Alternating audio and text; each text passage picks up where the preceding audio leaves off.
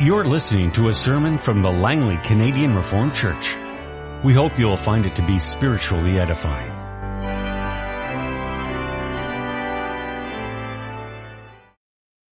Let us open our Bibles together. This morning we turn to 1 Thessalonians chapter 2. The text for this morning is taken from the verses 10, 11, and 12. You brothers know that our visit to you was not a failure. We had previously suffered and been insulted in Philippi, as you know. But with the help of our God, we dare to tell you his gospel in spite of strong opposition. For the appeal we make does not spring from air or impure motives, nor are we trying to trick you. On the contrary, we speak as men approved by God to be entrusted with the gospel. We are not trying to please men, but God who tests our hearts. You know, we never used flattery, nor did we put on a mask to cover up greed. God is our witness.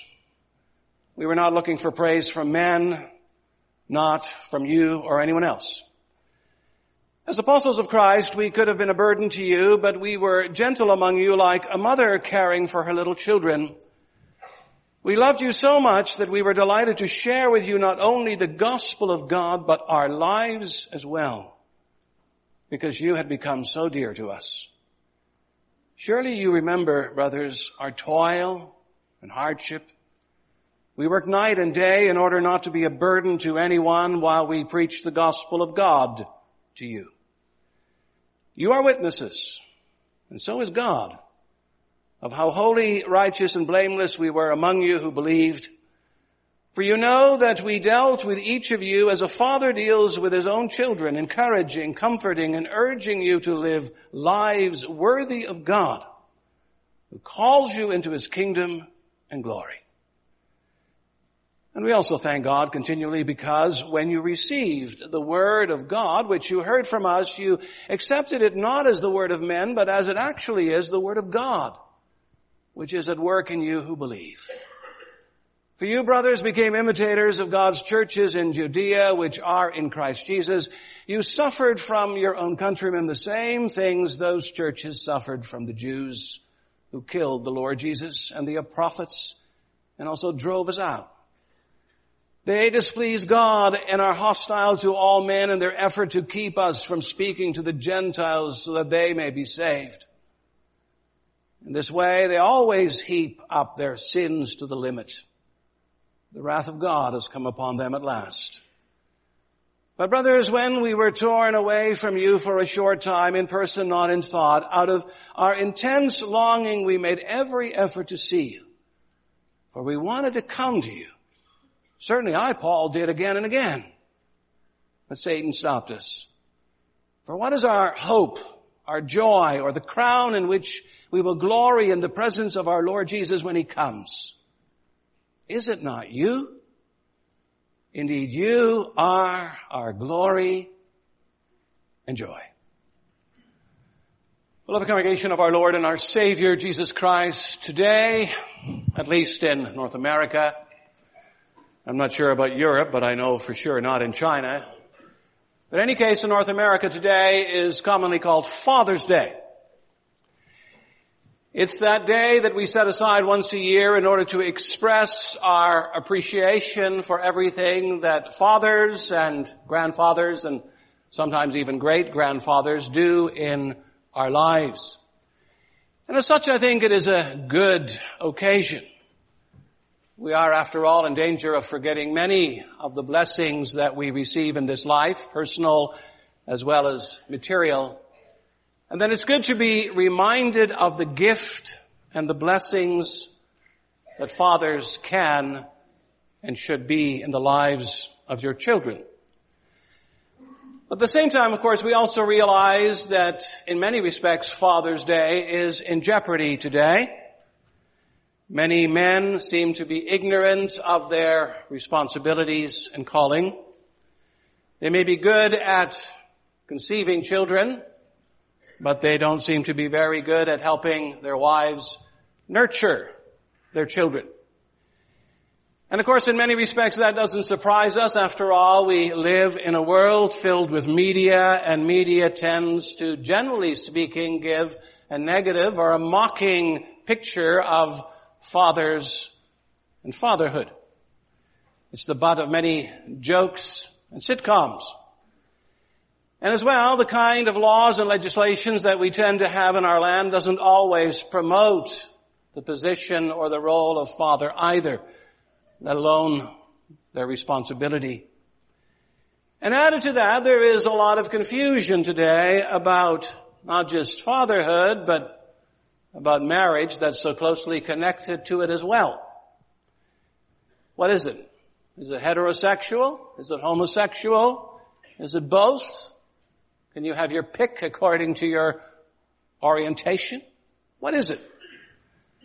You see, there is kind of an identity crisis going on today. We live in rather uncertain and turbulent times. And yet we are not living, I would say at the same time, in a time in which there is no help or guidance available. Every day we, you and I can turn to the Word of our God and we can receive light and instruction about many things and also about the ethical, moral things of life, about what it means to be good parents, good husbands and wives, as well as good fathers.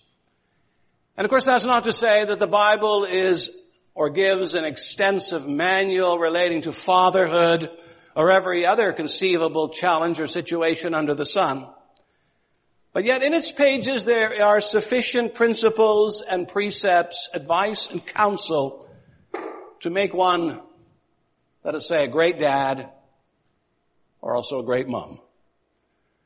Why sometimes that advice and that counsel comes from the most unlikely of sources. And what do I mean? Well, I mean what we have here in 1 Thessalonians chapter 2 in these verses that you find in the middle of this chapter. And I like to take some of those words and those verses, roll them up into a theme, which is listen well this morning to Father Paul. We're going to consider his ways. We're going to adopt his aims. We're going to share his hopes together. Well, beloved, why does this chapter and why do these verses in this chapter represent a kind of unlikely source? Well, very simply because the man who is writing these things isn't married. Now, of course, not being married doesn't rule out fatherhood. There are a lot of unmarried fathers around. But the apostle Paul is not a father. Not in a moral or physical sense, at least. First, you need to understand that as a Pharisee, he had been raised according to a rather strict Jewish moral code. And second, as an apostle of Jesus Christ, he lived according to the standard of Christian holiness. Paul is a bachelor apostle. Paul is also, I might add, a fatherless bachelor apostle. And as a result, one would not expect to hear from his lips much about fatherhood, and neither would you really expect him to be speaking or addressing you or the Church of Jesus Christ in fatherly terms. But yet we're wrong there. Paul often uses parental language. You can hear it in this chapter. First of all, he uses motherly language, makes allusions to motherhood. But he also uses fatherly language. And especially, you might say, in connection to discipling and molding his young son, Timothy. You know, how often doesn't he refer to Timothy as a spiritual son? And give him fatherly advice. He, he writes, to Timothy, my true son in the faith. To Timothy, my son, I give you this instruction. Watch your life and your doctrine closely, my son. To Timothy, my dear son, you then, my son, be strong in the grace that is in Christ Jesus. You know, Paul may not be a father, but he talks like a father. Indeed, I dare say he talks perhaps better than a lot of fathers do. And that's the case not just with Timothy, but also with the churches of Jesus Christ that he has planted. He considers himself to be their father. To the Corinthians he writes, I am not writing this to shame you, but I warn you as my dear children. And here to the Thessalonians he takes the same position, for you know that we dealt with each of you as a father deals with his own children. You may know that Paul had come to that most northerly Greek city and had worked there to institute a church of Jesus Christ. Under the blessing of the Lord and thanks to the working and power of the Holy Spirit, he had succeeded. A church had been born in Thessaloniki. Only that church was like a child. It needed to be nurtured, to be guided, to be led to maturity. And then the question is, how does the apostle Paul go about doing that? Well, look at verse 12. Verse 12, he uses three very interesting terms, encouraging, comforting, and urging. And you might say those three words kind of summarize Paul's fatherly style. And that in that process, he gives also pointers to fathers even today. First, there is that word encouraging.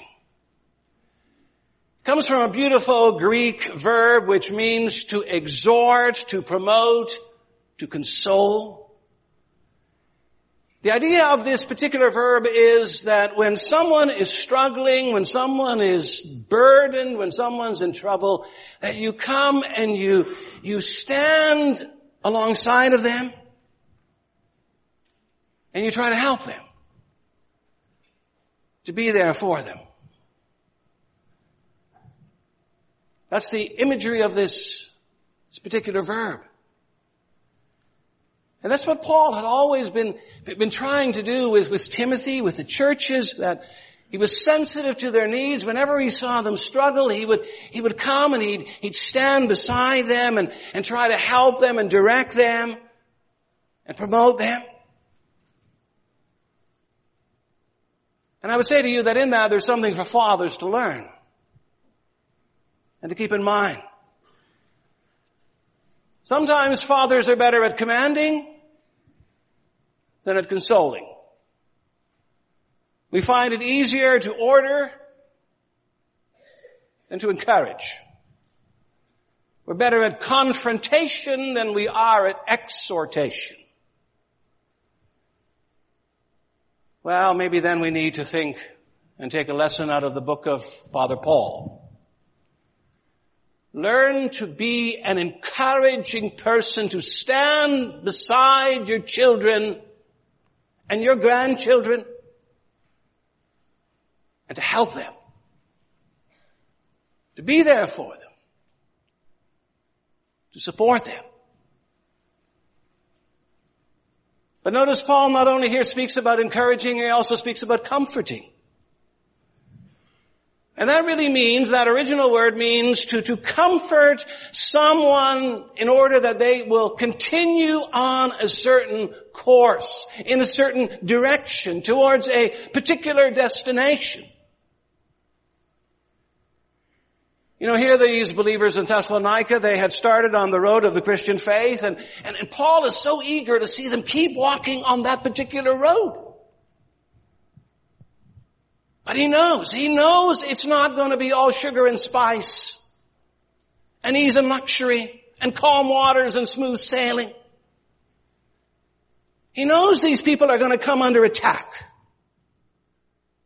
That others will seek to undermine them, to discourage them, to mislead them, to tempt them and to mock them and even to persecute them. And in light of all of that, Paul knows it's important. Keep on comforting. Keep on urging them to persevere in the Christian faith. That's the kind of support and help that they need if they're going to stay on course. And when you think of it, how true is that not also for our own children?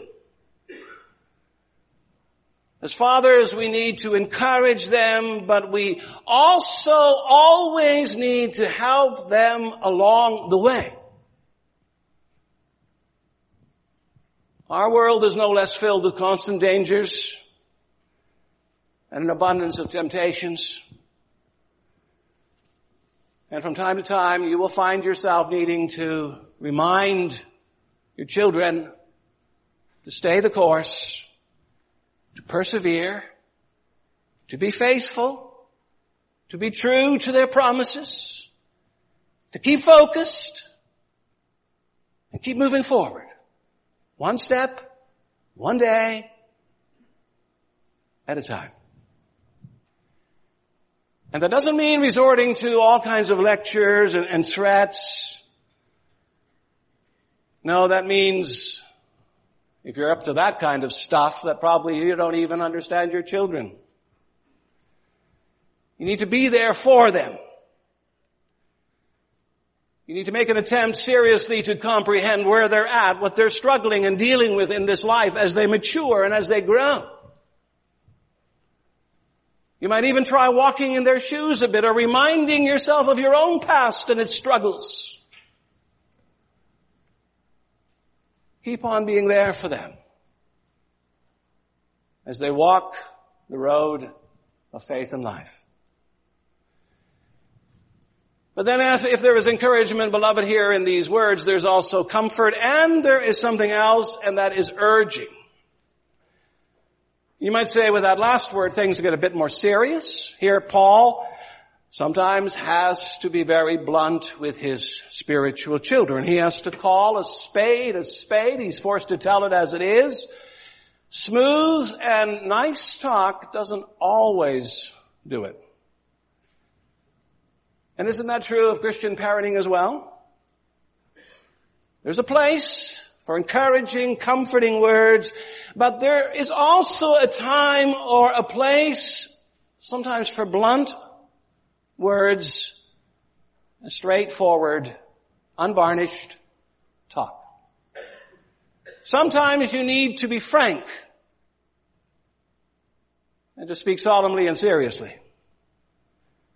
And especially if one of your children is doing something that is a clear violation of the will of God.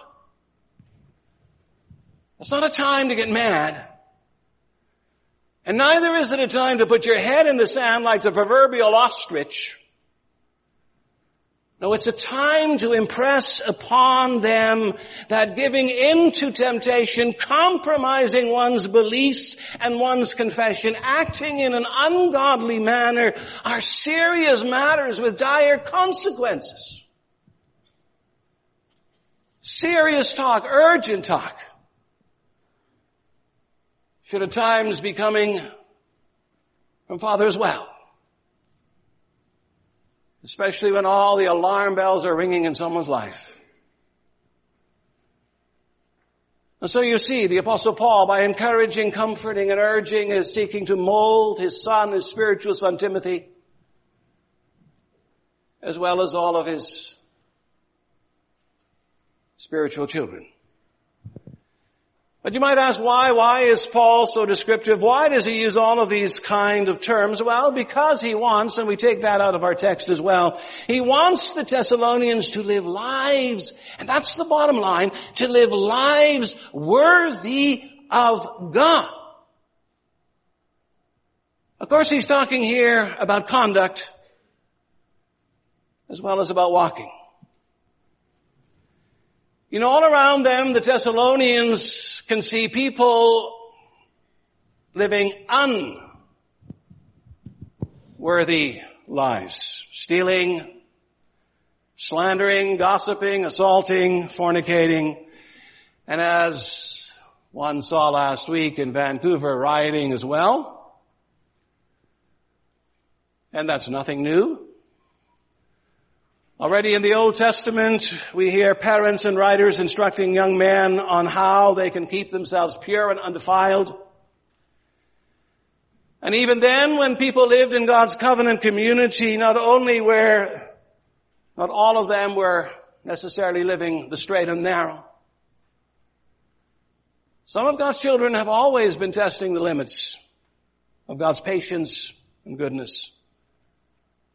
Some even fall under the curses of the covenant because they dishonor God and live despicable lives. And Paul knows this.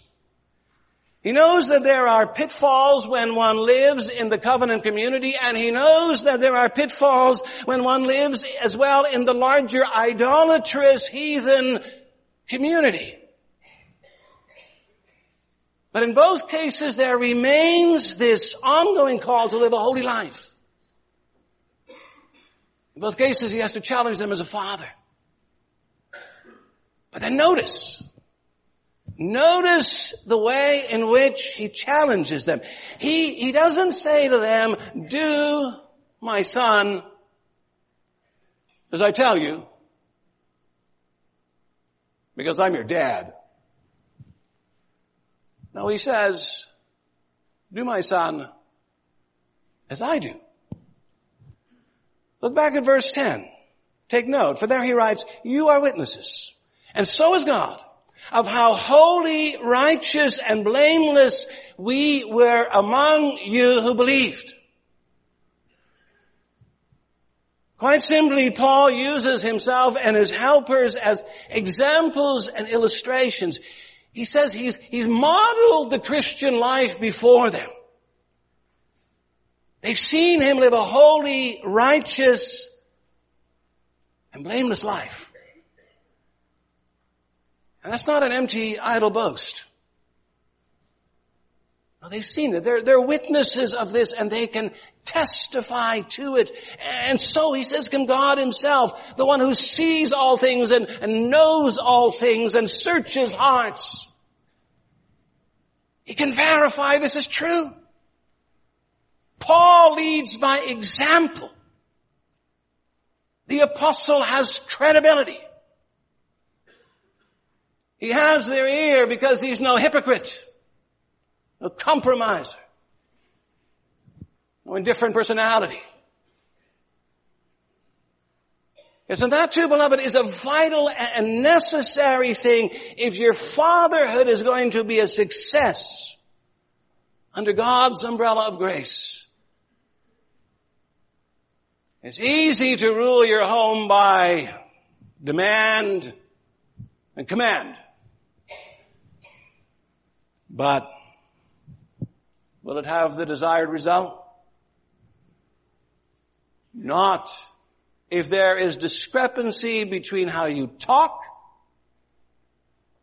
and how you walk.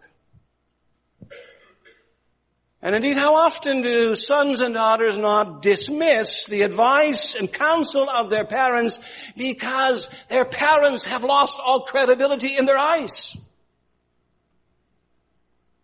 And why have they lost credibility? Because they're not consistent. How can you tell your son he's not supposed to drink and drive when you do it yourself? How can you tell your daughter to watch her language when your mouth needs to be washed with soap? How can you tell a son to turn off the stuff that he's watching on the television or looking at on his computer when you do the same thing? How can you urge your daughter to, to study the Bible and to pray regularly when perhaps you don't do that yourself? Need I go on? Need I go on? Fathers, there is a sense in which you have no right to tell your children anything. If you do not do it yourself, you've undermined your credibility and your authority. And therefore we do well to take a page out of Paul's book. He's a spiritual father whose life is marked by holiness, righteousness, and blamelessness. And that's not his doing. That's God's work in his life.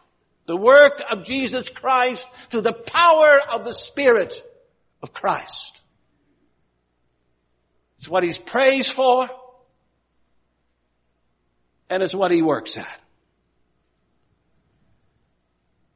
In other words, beloved, these things do not represent unattainable goals or targets. Now in all of the Christian life, there is a, an invitation, there is a command. Ask. Ask in faith, and it will be given you. Seek, and you will find. Knock, and the door will be opened. Fathers, stand ready to equip yourself and to help your children to live worthy lives. And notice as well one more thing, and that is Paul stresses how important this is. And as a matter of fact, why should we bother? Why cultivate all this aggravation and all of this toil? Who needs it? Well again, the apostle Paul is the one who reminds us that in the end, all this parenting business, and sometimes it can be really stressful parenting business, but in the end, it is worthwhile. It's worthwhile, he says, for the sake of the kingdom and the glory. God's kingdom, God's glory. Makes it all worthwhile. You might say Paul is there speaking about the present as well as about the future. He wants those new believers in Thessalonica to enjoy a better life in the present and a more glorious life in the age to come. You know, today already when we embrace Christ in faith, when Evan grows and embraces Christ in faith as well, and walks in his ways, something happens. You know what happens? The gospel says you're rescued. You're transferred. You become a shareholder. You're turned into a saint. You become a citizen of the kingdom of light. Already now.